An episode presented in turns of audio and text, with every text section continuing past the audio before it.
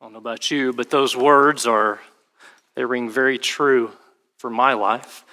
And I know for your lives as well. Whether you know that or not, we all need the Lord. Um, we need Him every hour, every day, every second. We need the Lord. So if you have your Bibles, turn with me to Genesis chapter 39. This morning we'll look at the first 10 verses. Um, then we will partake of the Lord's Supper together. So at this time, we'll go ahead and read our passage. I'm just going to read the first 10 verses. Next week, we'll pick up where we left off and look at the rest of the chapter. But I'm going to read verses 1 through 10, and then we will pray for the Lord's help. So, Genesis 39, verse 1. Now Joseph had been brought down to Egypt, and Potiphar, an officer of Pharaoh, the captain of the guard, an Egyptian, had bought him from the Ishmaelites who had brought him down there. The Lord was with Joseph, and he became a successful man, and he was in the house of his Egyptian master. His master saw that the Lord was with him, and that the Lord caused all that he did to succeed in his hands. So Joseph found favor in his sight and attended him. And he made him overseer of his house and put him in charge of all that he had. From the time that he made him overseer in his house and over all that he had, the Lord blessed the Egyptian's house for Joseph's sake. The blessing of the Lord was on all that he had, in house and field. So he left all that he had in Joseph's charge, and because of him, he had no concern about anything but the food he ate. Now Joseph was handsome in form and appearance. And after a time, his master's wife cast her eyes on Joseph and said, Lie with me. But he refused and said to his master's wife, Behold, because of me, my master has no concern about anything in the house, and he has put everything that he has in my charge. He is not greater in this house than I am, nor has he kept back anything from me except you, because you are his wife. How then can I do this great wickedness and sin against God? And as she spoke to Joseph day after day, he would not listen to her, to lie beside her, or to be with her. This is the word of the Lord. Let us pray. Well, Heavenly Father, I come before you in the name of Christ by the power of your Spirit. And I pray this morning that you would lead us not into temptation, but that you would deliver us from the evil one. We are weak and frail. We are desperately needy. And we need you to deliver us. And Father, we come before you confessing that our hearts they are prone to wander. Therefore, we need you to keep us on the narrow path. And I pray the same for our brothers and sisters in Latin America. Think about Arturo and Christ the Redeemer in Santiago, Chile. We pray for the saints there. We pray as they transition from Arturo's preaching ministry to another man who will follow in his footsteps, but I pray that he would follow in Arturo's footsteps as Arturo followed in Christ's. I also pray for Jorge and Taylor as they labor in Santiago or Santo Domingo in, in Ecuador. And as they labor there in Santo Domingo and all throughout Latin America. I pray specifically for Taylor so he'll be traveling to Cuba if he is not already. Pray that you would use him there to encourage the brothers as he teaches, that the brothers that he encourages would be able to encourage the brothers and sisters in your churches throughout a land that has been where the gospel has been stifled where you have not been worshiped by many. But I pray that your name would be praised and glorified. I pray also for Joe Owen and his ministry. and the impact he's making all throughout Latin America. As you know, the, the, the travels that he goes on regularly, and, and I pray also for Barry and Joe as they'll be in Bolivia. I pray for both of them. You would bless their endeavors, speak through them, that you would be glorified among them. I'm grateful.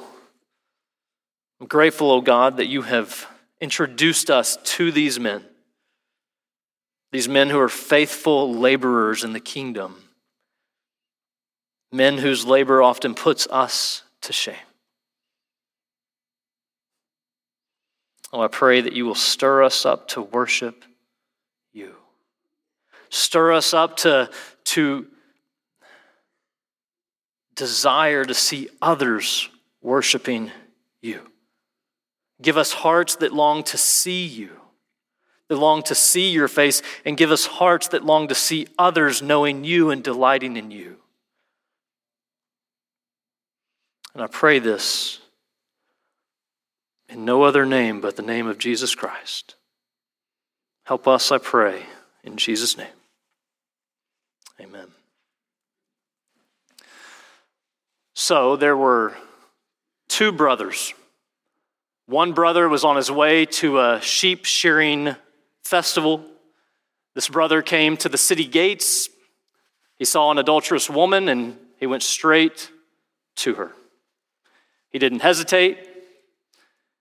He simply gave in to the temptation that stood there right in front of him. Then the other brother, he was tempted every single day, day after day, by the adulterous woman, yet he resisted her daily advances. Day after day, she called out to him, yet he did not turn aside to her or stray into her paths. You probably guessed it that this is Judah and Joseph. They both lived in foreign lands, yet their lives were markedly different. Last week, we looked at Genesis 38. There we saw Judah, who went down from his brothers, became friends with the pagans of the land. He became comfortable with the pagans of the land and lived just like those who did not fear God. Joseph, on the other hand, was sold by his brothers, brought down to a foreign land Yet he feared God while living in this foreign land. He lived like a stranger, like an exile, resisting the temptation to become entangled by the wiles of this world. In one sense, Judah placed himself in these ungodly circumstances, while Joseph, on the other hand, could not escape his circumstances. Joseph was a slave. He could not remove himself from Potiphar's house. Therefore, he was not able to remove himself from the daily temptation that was coming from the adulterous woman. Yet, as we'll see this week and next, Joseph will resist the temptress.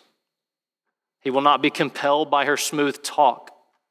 Neither will he be, neither will he be persuaded by her seductive speech. He will not turn aside to her ways. And as we see in verse 20, his reward for such faithfulness will be prison. But it's not as bad as it seems. For as we see in verse 21, but the Lord was with Joseph and showed him steadfast love. While Joseph was forsaken, we could say he was forsaken by his brothers, forsaken by his master, thrown into prison. Yet he was not forsaken by God. God was with him. And we'll see the same thing this morning that the Lord was with him as he's brought down into slavery. As we look in at verses 1 through 10 here, what we're going to see is God's blessed presence with Joseph. That's a, that's a theme we see all throughout the Joseph narrative, is that the Lord was with him. So we're going to see the blessed presence of God with Joseph, and then we're going to see Joseph resisting temptation. Verses 1 through 6, we're going to be reminded that although Joseph, Joseph was brought down to Egypt, God is with him, blessing him in all that he does, causing him to prosper, really causing his master to prosper. And then in verses 7 through 10, we're going to see Joseph resisting temptation because he fears the Lord. He is not like his brother Judah, he fears God. I mean, he's going to say, How then can I do this great wickedness and sin against God? So that's what we're going to see here God's blessed presence with Joseph, and then Joseph's resistance of this daily temptation, and then we will partake of the Lord's Supper together, in which we will reflect upon Christ who overcame the temptation of the devil, as we read about earlier. So now that you know the plan, let's turn our attention to our text, um, where we will pick up in verse 1 of chapter 39, which really connects us back to chapter 37, the last verse there. Um, in Genesis 37 36, we see that Joseph was sold in Egypt to Potiphar.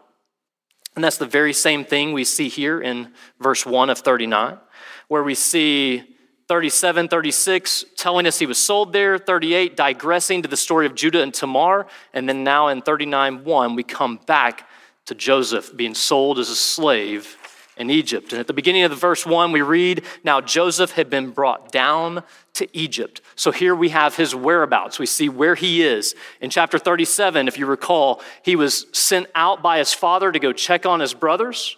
He never came home. His father thought he was dead. His brothers sold him into slavery. And now we find that Joseph is in Egypt. And then we read, and Potiphar, an officer of Pharaoh, the captain of the guard, an Egyptian, had bought him from the Ishmaelites who had brought him down there. So we have his whereabouts. He's in Egypt. And now we have his status. He's a slave. He was sold to an Egyptian officer. He is a slave of Potiphar. So we have him in Egypt and as a slave of, an Egyptian master. So the beloved son of Israel, the beloved son, Israel, Jacob, he loved Joseph more than his other brothers. The beloved son of Israel is now a slave in an Egyptian's house. And his Egyptian master, as we see here, is Potiphar, an officer of Pharaoh, the captain of the guard. Potiphar is a man of status, he is not a man to be trifled with. Now, his status is helpful to note because when Joseph is thrown into prison, he's thrown into the place where the king's prisoners are thrown. Because this alleged offense was against Potiphar, Joseph will be thrown into the royal prison. And when we get there, when we see that, one thing we're reminded of, and we're reminded of this all throughout the Joseph narrative, is God's providence. We see God's providential hand at work. Now, God's providential hand is always at work, but there are times when God allows us to see his providential hand. And the life of Joseph highlights the providence of God, as God is working all things according to the counsel of his will and his will is for Joseph to be, to be elevated in Egypt to save his brothers from sure starvation during a time of severe famine so that God might preserve the godly seed, the one who was promised to be born of the woman in Genesis 3, the one who would defeat the enemy of man, the one who was promised to Abraham in Genesis 12, 3, that would bring blessing to all the families of the earth. This promise being passed down to then Isaac and then to Jacob and subsequently to Judah. And through Joseph, God will preserve his promise of blessing. So God orchestrated all of this for his purposes. He does not violate Joseph's brother's will. Remember, they hated him but yet he worked through their evil and he will bring forth good. But not only was he at work through the brothers who sold Joseph, he was also at work through these slave traders who brought Joseph down and sold him to Potiphar. So just think about it. Joseph could have ended up in another house. He could have ended up in the house of someone less prominent. He could have been thrown into another prison and not been prisoned alongside Pharaoh's cupbearer, who will introduce Joseph eventually to Pharaoh, who will eventually elevate Joseph over his household. Joseph could have ended up elsewhere, but that was not the case. I say he could have. Really, we know that he couldn't have because God's hand was directing him all the way. Therefore, we can say that Joseph is right where God would have him, even though he is currently a slave in Potiphar's house. So in verse 1, we have Joseph's whereabouts. He's in Egypt. We have his status. He is Potiphar's slave. Now look at the beginning of verse 2. The Lord was with Joseph. These words are captivating. Joseph is in a foreign land because his brothers sold him into slavery, but as we read here, the Lord was with Joseph. In all reality, it wouldn't matter if Joseph was a slave or a free man, the Lord was with him. I mean, how amazing this is. The blessed presence of the Lord is with Joseph as he is in Egypt. Several weeks ago, I mentioned the recurring covenantal theme in Scripture, which is this God's presence with his people. And this recurring theme is found all throughout the book of Genesis. God promised to be with Abraham and his offspring. He promised to be with Isaac and bless him. He promised to be with Jacob and bring him back to the promised land. And here we see that God is with Joseph. His circumstances are terrible. I don't think any of you are going to say, sign me up for that, right? At least I wouldn't. But you would say, sign me up for the Lord's presence. His circumstances are terrible, but the Lord was with him. The one who created Joseph, the one who sustains Joseph, is with Joseph. So, therefore, he has no reason to be dismayed, to be dejected, because God is his refuge and strength. God is his very help on the day of trouble.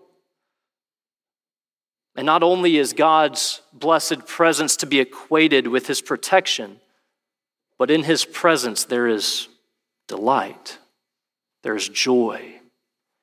In Psalm 21 6, David says of God, You make me glad with the joy of your presence. So while Joseph is a slave in Egypt, there is great comfort and joy to be had because God is with him. And this is the promise that we too have in Christ Jesus.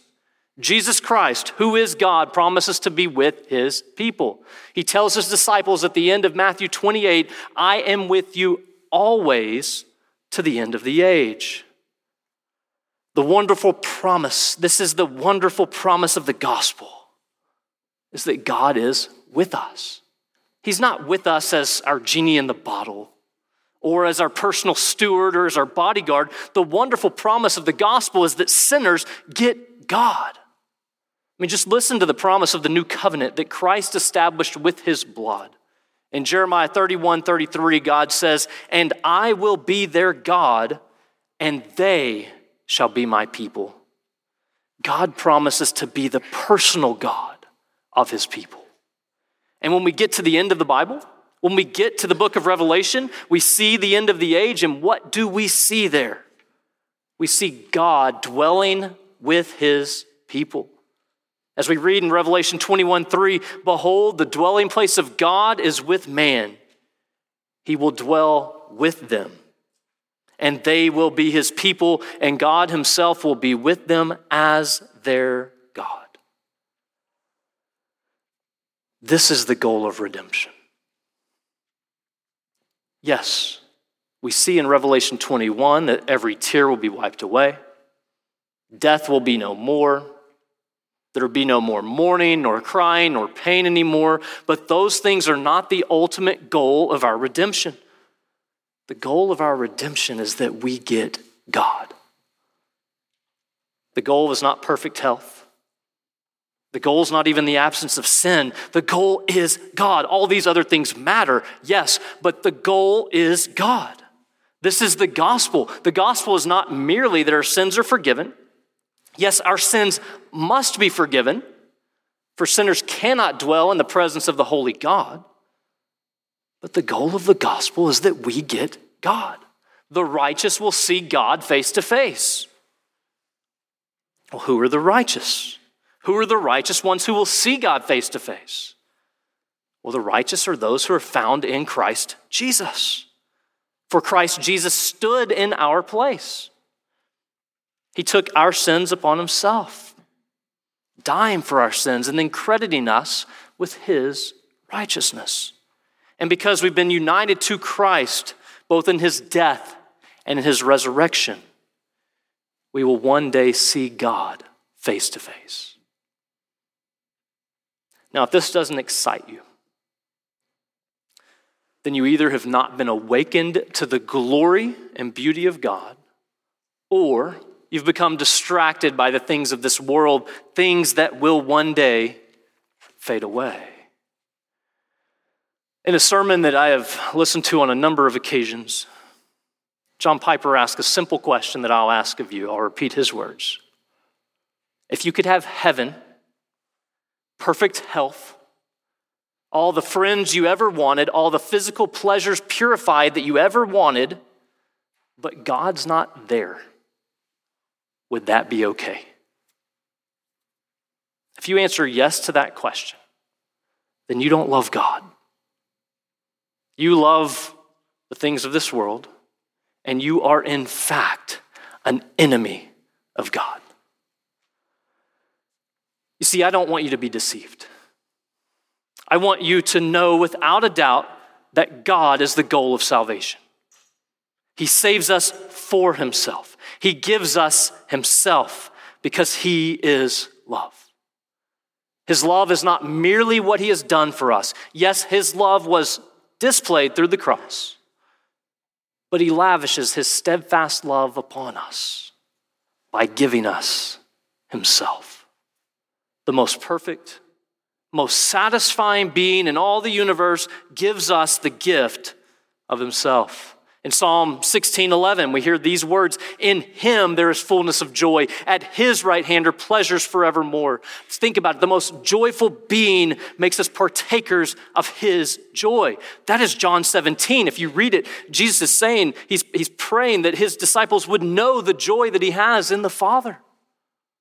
And God gives us this joy in him. And as we read in the Beatitudes, blessed are those who hunger and thirst for righteousness, for they shall be satisfied. Why will they be satisfied?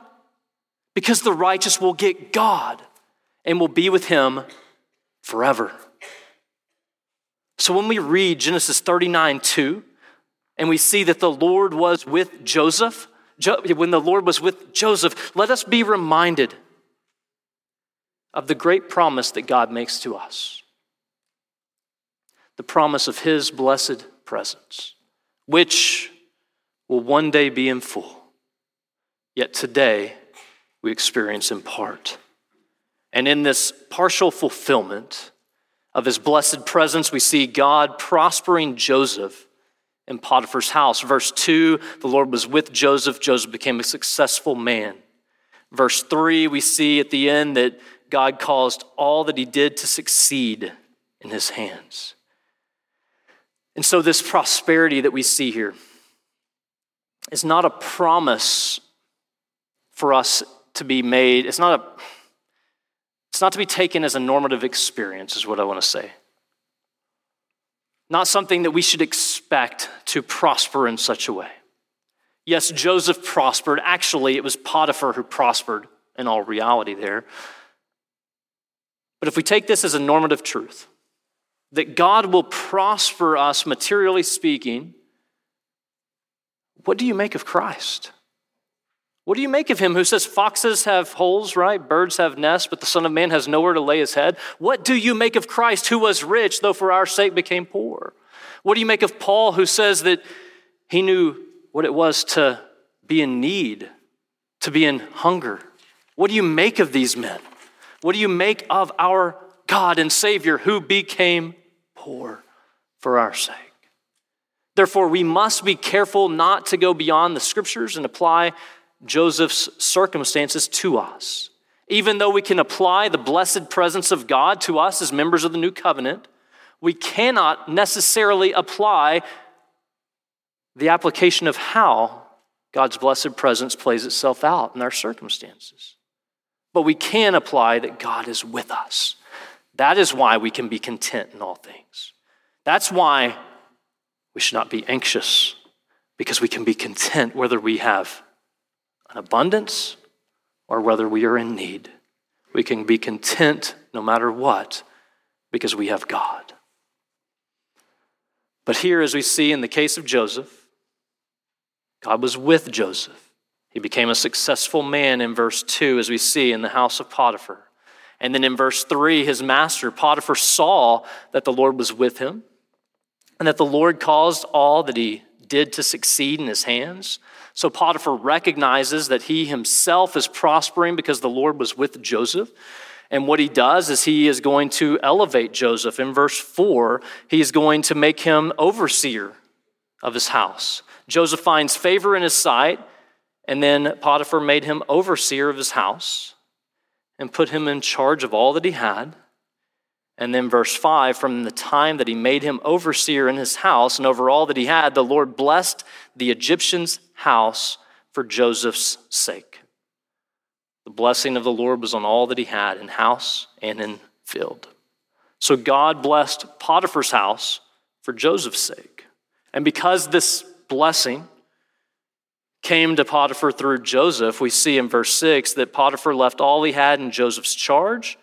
And because of him, he had no concern about anything but the food he ate. So Potiphar entrusted his household to Joseph. He had very little to be concerned with other than the food he ate because the Lord was blessing Joseph. And he knew that. And so he's able to sit back. He's able to take care of his other dealings, things that other matters that he has, and just entrust them to Joseph. So while we see God's blessed presence is with Joseph here in verses 1 through 6, we also have the setting for what is to come. The setting is this Joseph is in Egypt, he's a slave, but the Lord blessed him. Now he's in charge of Potiphar's house. Potiphar has little concern.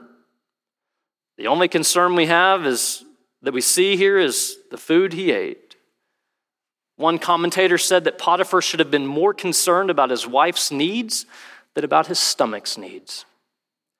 For as we'll see in the next section, Potiphar's wife is going to make daily advances toward Joseph. But first, let's look at the last sentence in verse 6. Now, Joseph was handsome in form and appearance. So, Joseph is in a position of authority within Potiphar's house, and now we learn he's handsome. So, what? What's that matter? Why do we have that?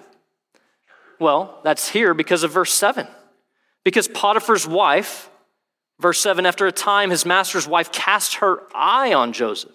She was attracted to Joseph. She was drawn to him and she attempted to seduce him, to seduce him. She's a temptress. She's a seductive woman and she's very direct with Joseph. There's no subtlety here. Verse 7, she says, Lie with me. Yet, as we read in verse 8, but he refused. He refused her advance. He did not give in to her temptation. He refused and said, Behold, look. Verse 8 Because of me, my master has no concern about anything in the house, and he has put everything that he has in my charge. He is not greater in this house than I am, nor has he kept back anything from me except you because you are his wife. Joseph is a respecter of persons. He will not sin against his master, and neither will he violate that which God has joined together, namely the one flesh union between Potiphar and his wife. If you were at Christian and Abigail's wedding, you'll remember the wedding lasso. Uh, the wedding lasso was placed on the bride and the groom as a picture of the one flesh union. Now, I invited the parents to come up and see that they couldn't fit into the lasso to that union. It's, a, it's symbolic, it's a picture that here's the one flesh union. Nobody else fits. No one else is getting into that union, right? There's no room for anyone else. And Joseph here, he acknowledges that. He acknowledges the she does not belong to him. This is his master's wife. And we can also say, applied from this statement, adultery is a serious sin. because it dishonors that which marriage points to, namely the union between Christ and his bride. Therefore, Potiphar's wife, she is attempting to tarnish her union to her husband, which signifies the union between Christ and the church. In a sense, this is attempted robbery. She's attempting to rob Christ of his glory that is seen in his union with his bride, the church. She is attempting to show that Christ is less valuable than temporary pleasure. I realize she's not a believer. But this is what every adulterous relationship does. It's an attempt to rob, to rob Christ of his glory. Every adulterous relationship is an attempt to rob Christ of his glory and of his worth. Effectively, that is what every sin does. Because we know finite man cannot rob Christ of his glory. But when we sin, we're attempting to do so. For when we sin, we are saying that Christ is not worthy. We're saying these short sighted temporary pleasures are more satisfying. They are more satisfying than the all satisfying God who created the heavens and the earth, yet gives us himself in Christ. That's what we're saying when we sin. We're saying that God is not worth it. And that's what Potiphar's wife is saying in her unbelief. She is saying the things of this world are more delightful, are more glorious than the Almighty Creator of heaven and earth. As such, she seduces Joseph, tempts him to lie with her. Yet Joseph resists her temptation. He will not dishonor his master, and he will not tear apart that which God has joined together. And as we see here, Joseph was not only concerned about his relationship with his master and the integrity of the marriage bed, but he also understood that sin is against God. At the end of verse 9, he says, How then can I do this great wickedness and sin against God? Joseph is concerned for God's honor. He will not defy the living God and sin against him. And we're reminded here that every sin is ultimately against God. When King David committed adultery and murder, Psalm 51, he says, Against you, you only have I sinned and done what is evil in your sight. All sin is ultimately against God, even when we sin against others. That sin is still against God. And Joseph recognizes this. Therefore, he resists the adulterous woman because he fears God. How can I sin against God? This is a private sin in some ways, but he is not worried about the fact that this is private and might not be found out. He knows that God sees all. I will not sin against God. Sometimes we have more of a like a, better understanding like this is public. I'm not going to do this in public. So we act a certain way in public, but in private, how do we act? In some ways, that's God's restraining grace. But in other ways, we are just as wicked because we care more about what others think of us than what God does.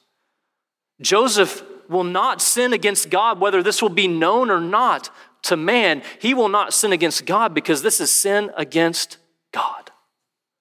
He fears the Lord. And so when we see in verse 10 that day after day, she tempted him, saying, Lie beside me, lie, lie with me, he would not listen to her. He would not listen. Remember, he could not remove himself from the temptation because he was a slave in his master's house. He can't remove himself from this.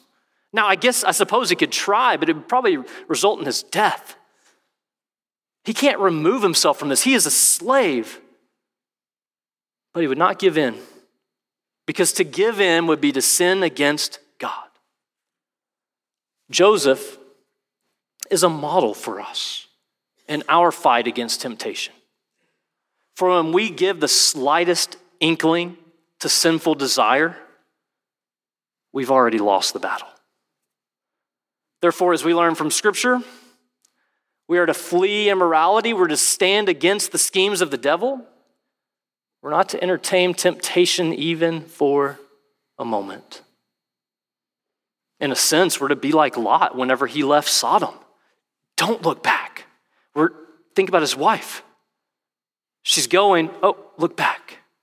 We are not to look back. We're not to make any provision for the flesh.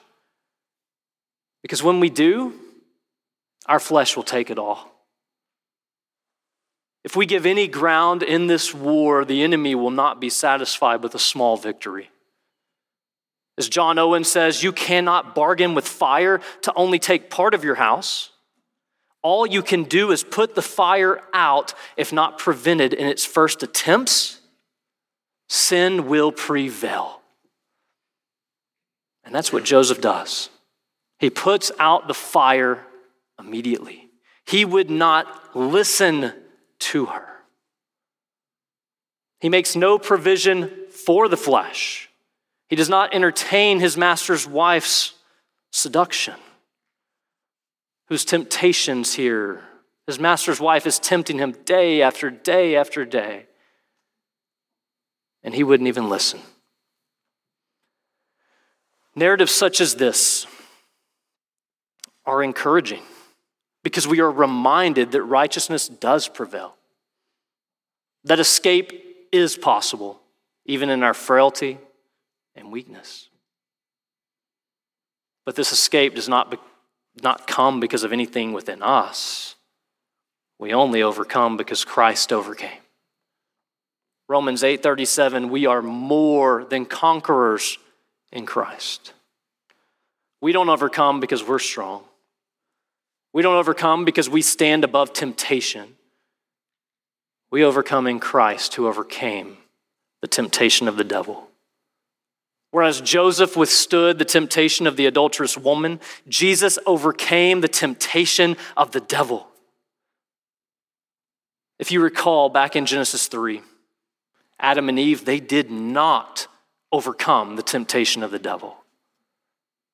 And being born in the offspring, from the offspring of Adam and Eve, it's safe to say that Joseph would not overcome the full throttle assault of the devil either. But Christ Jesus did. Luke 4 that we read earlier. He overcame the devil, he overcame the temptations of the flesh. And now we who are feeble and frail, we overcome in Christ. But for those of who are here, those of you who are here who are not overcomers, for those of you who are constantly giving in to every temptation, you need to examine whether you are in Christ. For in Christ, we do overcome. We're more than conquerors in Christ. Now, I'm not saying that we will not fall into temptation, that we will not sin. We will. And when we do, we must be quick to repent lest we presume upon God's grace. But what I am saying is that we must be vigilant in this fight against sin. And we must exercise the means God has given us to overcome the temptations of the flesh. For the Christian does not love his sin. We will not be saved because we overcome temptation. We, we are saved in Christ, but Christians, those who are saved, who are justified in Christ, we do not love sin. In fact, we loathe it, we hate it. Why? Because it's sin against God, it's great wickedness, it's sin against God, it leads to death. Besides, as Paul reminds us, we have died to sin. How can we still live in it?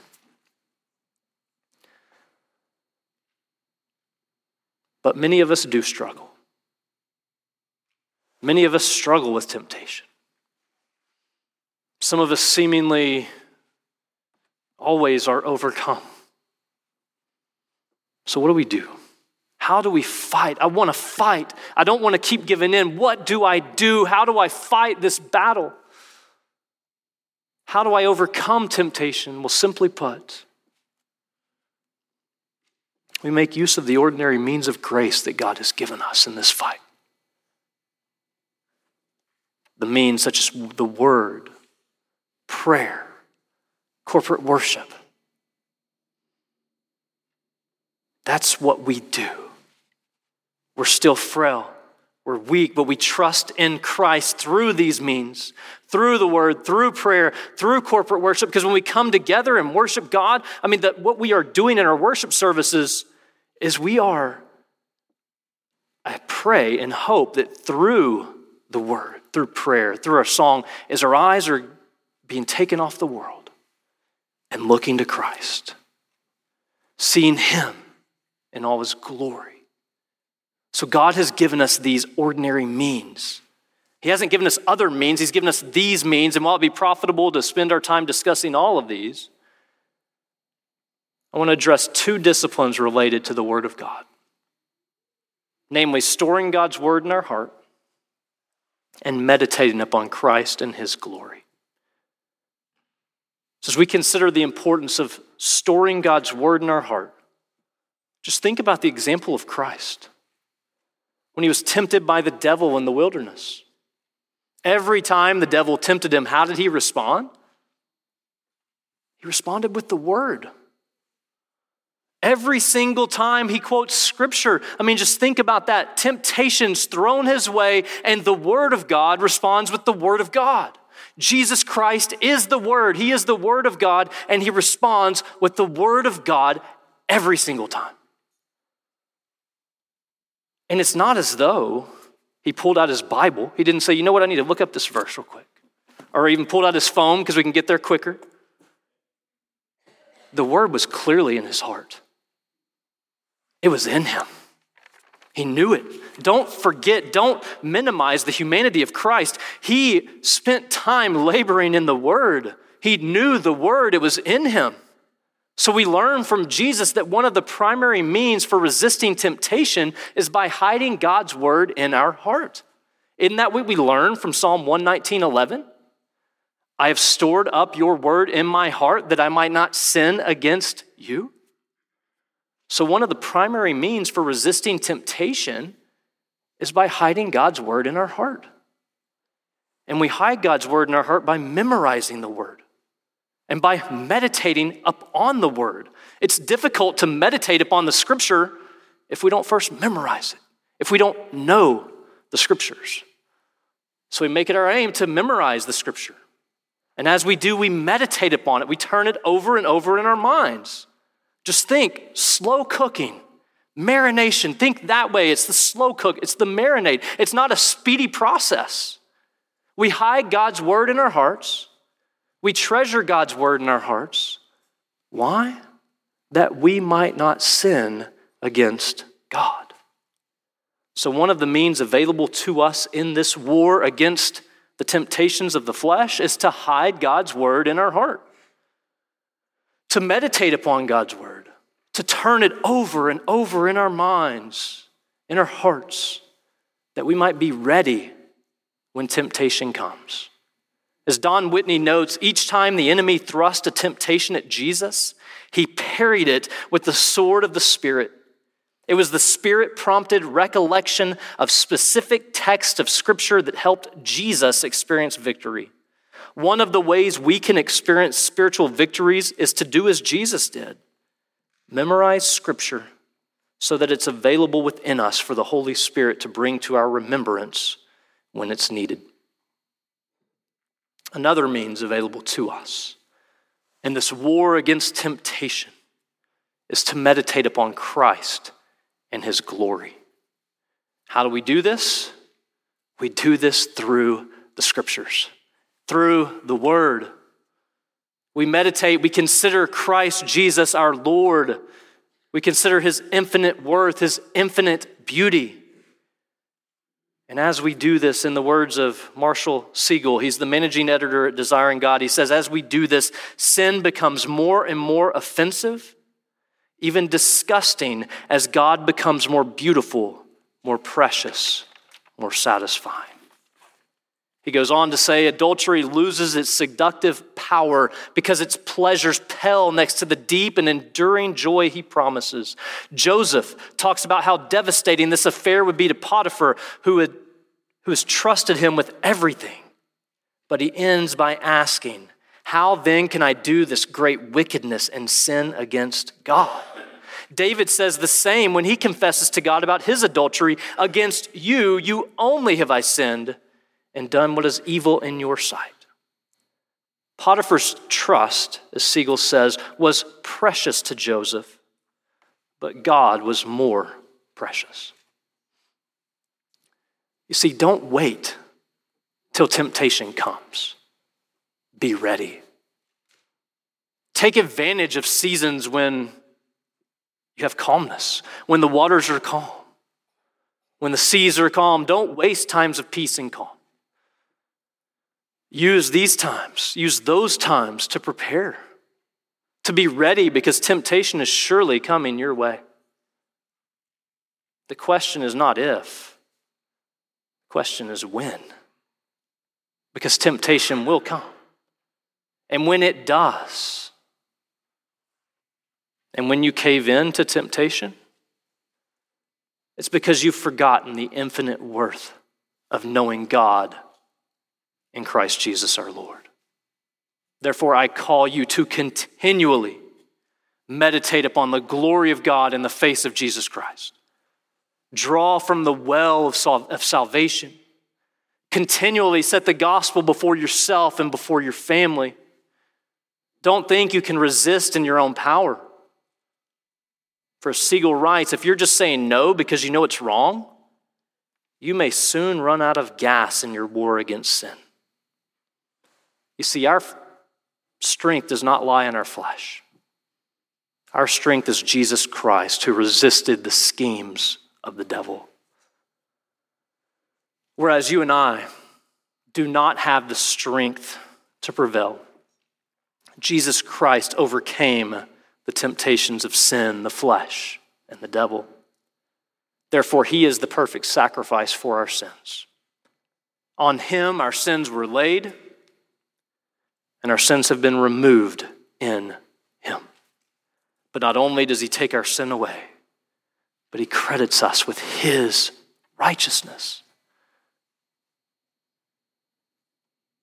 In Him, we're considered righteous. His obedience becomes our obedience. But this all comes through faith, not through anything we do, doesn't come through human ability. The gift of righteousness comes through faith in Christ. We're not saved by overcoming temptation, we're saved by Jesus Christ. And in Him we overcome. But if you are a stranger to these promises this morning, I implore you to come to Christ today. For all who come to Him, for all who come to Him by faith, He will not turn you away. He won't say, you know what, you did this over here, I'm going to turn you away. Or, and eh, no, I'm going to take him or her, not you. No, all who come to Him, He will by no means turn you away. He knows your pain. He knows your weakness. He knows your toil. He knows your temptation. Yet He overcame it all. So look to Him and you will be saved. And you'll find that there is none like